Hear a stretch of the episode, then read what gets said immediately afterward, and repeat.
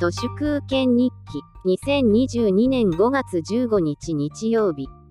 今日で沖縄返還50年とか言われてますけど私に言わせれば日本そのものがまだ米軍や米軍のエージェントどもから返還されてないのに沖縄は一体どこに返還されたのかなって思います。大日本帝国最初の植民地は台湾ではなく1879年の沖縄併合でしたので返還という言葉も私にはまるでしっくりきませんね。米軍のエージェントである岸信介の末裔のシックパピー岸信夫防衛大臣とか沖縄返還とやらの意味とか歴史とか現実とかまるで分かってない気もしますが大丈夫でしょうか。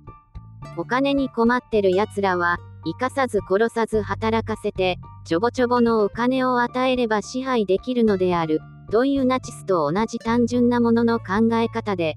沖縄を見ている SZKGM の皆さんからするとその人間を舐めきった時代錯誤の方程式は技能実習制度にも横展開できますし、ふるさと納税制度なんかも同じ世界観の産物です。人間の生存を体そのものの生存、いわゆるむき出しの性と社会における性に分けて、前者のむき出しの生存に困っている貧しい者や弱き者は彼らを養分とする収奪のスキームに放り投げて自助努力で這い上がらせる。それがアーレントの言うところの凡庸な悪だと思いますけど、敗戦後の沖縄とは文字通り、むき出しの性を人質とする理不尽な修羅場が、50年どころか、1879年から140年以上続いているような気がするのは、私だけでしょうか。1879年どころか、薩摩藩による1609年の琉球侵攻から数えれば、400年以上、琉球は主権を制限され続けているような気もするのですが、マスメディア謎は誰もそういったものの見方を示しませんね。そんなことを口にしたら、立身出世も遠くなり、米軍のエージェントである安倍焼氏などのシックパピーズに目をつけられてしまいますものね。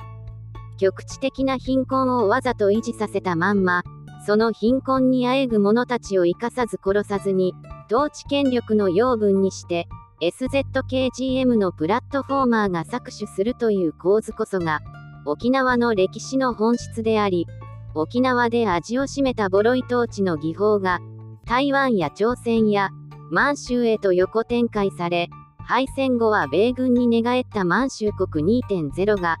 引き続き貧困を食い物とする、しょぼい代理統治を今も続けているだけなのではないでしょうか。